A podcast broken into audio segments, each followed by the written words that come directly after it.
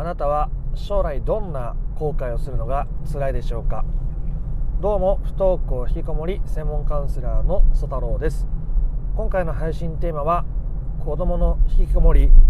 92歳母親の最悪の後悔についてお伝えをしていきたいと思います。今回の話は、まあ、僕のカウンセリングのクライアントさんではないんですけども、まあ、たまたま縁があって話を聞くことができたので、え、その話をしていきたいと思います、え、92歳のある女性母親があずっと引きこもっている。50年ほど引きこもっている息子さんとの関係について、えー、後悔していること。そこで息子さんが話していたことについて今回皆さんにお伝えをして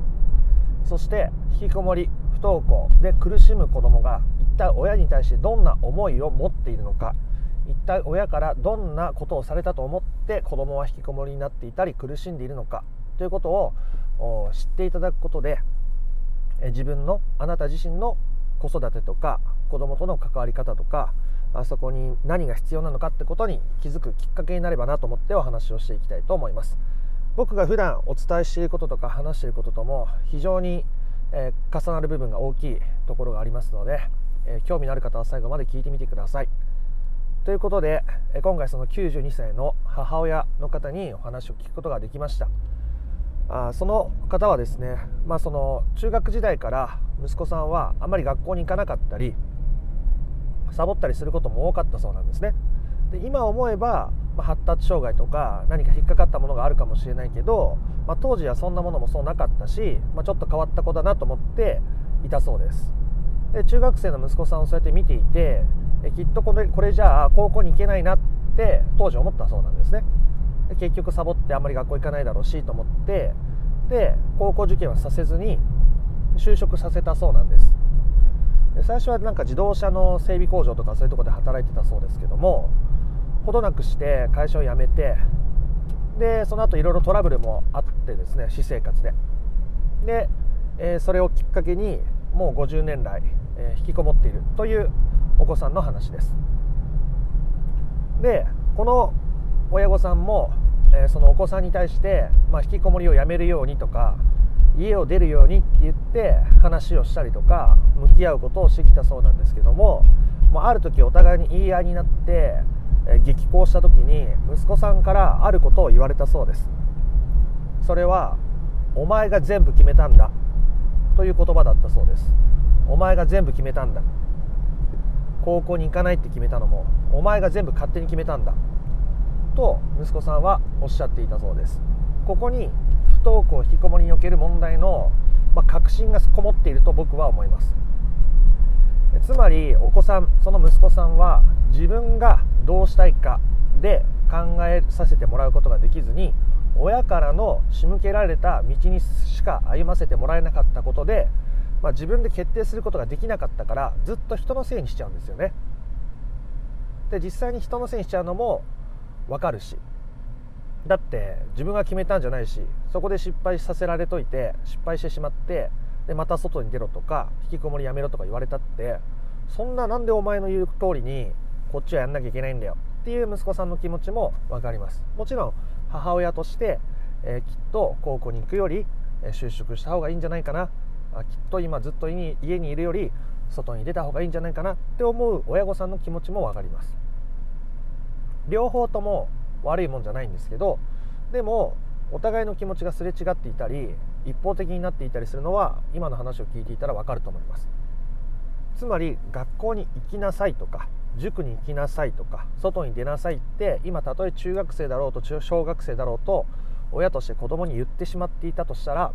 それは子供が自分で考えて決断するという機会を奪い続けているってことになるしそれがやがて子供が責任を親に転嫁していくことになるわけです、まあ、実際に親が責親に責任を転嫁する前にあなたが子供の人生の責任を奪っているからそういうことが起きるわけですね。あなたが良かれと思って子供に対して言ったことも子供からしたら大きなお世話だったり自分で決めようとしていたものを途中で奪われたりする。感覚になってしまって自分の人生ではなく親の人生だ。そしてそれを決めた親を恨むようになりそして社会や人間関係を恨むようになりだんだんと社会から人間関係から隔絶された関係に閉じこもっていくってことがよく起こるわけですね。非常に示唆に富んだ事例だと思います。そして今もこの92歳のお母さんは息子さんと一緒に2人で暮らしています、まあ、今すごくけん喧嘩をしているのかとか何か脅かされることがあるのかって言ったら、まあ、そこまではない。もうそれはそれで落ち着いた関係になっている。そうですけどもその息子さんが言っていた「お前が全部決めたんだ」という言葉。あなたは心に何か来るものがないでしょうか。子供からそうやって言われたことがありますか？それでも子供にいろいろ言ってしまっているな。宿題やったの？とか学校行かなくていいの？とか今日は行くの？行かないの？と聞いてしまうがために子供との関係が良くなくなってしまったりそうやって声をかけた後に子供の元気がなくなったり部屋に閉じこもっていったり声を荒げたりされたことがあるのではないでしょうか。もしそうだったとしたらですね、えー、あなたがお子さんから手を引くことによってそうした関係っていうのはだんだんと直していけるわけですね。で僕のこの YouTube とか公式 LINE 登録してくださってる方で本当に70代の方なんでお子さんがもう40代とか50代とかで今家で引きこもっているっていう方もこの動画見ていってくれたり聞いてくれていたりするんですけども、まあ、それであったとしても解決というのは十分にできると僕は信じています、まあ、なぜかというと僕が伝えている解決っていうのは子どもの状態に左右されないからですね。お子さんが何歳であろうと何を言っていようと親自身あなた自身が変わることをあなたが諦めない限りはあなたにとっての解決というものはできていくわけです。あなた自身が変わることは誰にも止められないからですね。あなた以外。なのであなたが自分が本当に解決したいという気持ちを持っているのなら解決はできると思うしそれがないのならどれだけ有益な情報とかカウンセリングとか出会いがあったとしてもそのチャンスをつかむことができないように、まあ、この世界というのはなっているんだと僕は思います。なのであなた今振り返ってみて今日の話を聞いてみて心に来るもの迫るものがあったら是非自分の子育てというものが一方的になっていないかということを気をつけてみてください。子供は自分の価値観を尊重されたいと思っています。自分の頑張っていない素の状態を受け入れてほしいと心の底では思っています。それはあなた自身も無意識の中では望んでいることのはずです。頑張っていないとダメ。自分に甘くしていてはいけない。他人には優しくしなきゃいけない。周りの顔色を伺ってやっていかなきゃいけない。やりたくないことを我慢して生きていなくちゃいけない。いろんな思い込みがあなたを縛っているかもしれません。それをあなたが手放していくこと。あなたが本当にどういう人生を望んでいるのか。どういう子供との関係を望んでいるのかあなた自身がどういう状態でありたいのかということをあなたが無視し続けた結果今あなたは不登校や引きこもりという状態に対して悩みを抱いているはずです。あなたが今までの人生であ私はずっと自分を大切にできてきた。毎日それなりに幸せを感じて生きてこられた。という場合において子どもの不登校引きこもりで悩むという問題を抱えることはほぼ間違いなくできません。できないんですね。だからこそあなたはその反対をしたからこそですね。自分の本心をどこかで無視してしまってどこかで自分より周りの顔色を伺うことを優先してしまってそうしていったがために歪みが起きて今不登校引きこもりという問題で悩んでいるはずです。もちろん僕もそうした悩みを抱える一人でした。周りの顔色を伺うことの方が自分の顔色を伺えることよりも大事だったし伺わなくてもいいって一言言われたところで今までずっと周りの顔色を伺って生きてきたもんだからもうそれが染みついて染みついて染みついて全然取れなかったですね最初のうちは。で取り方も分かんなかったし。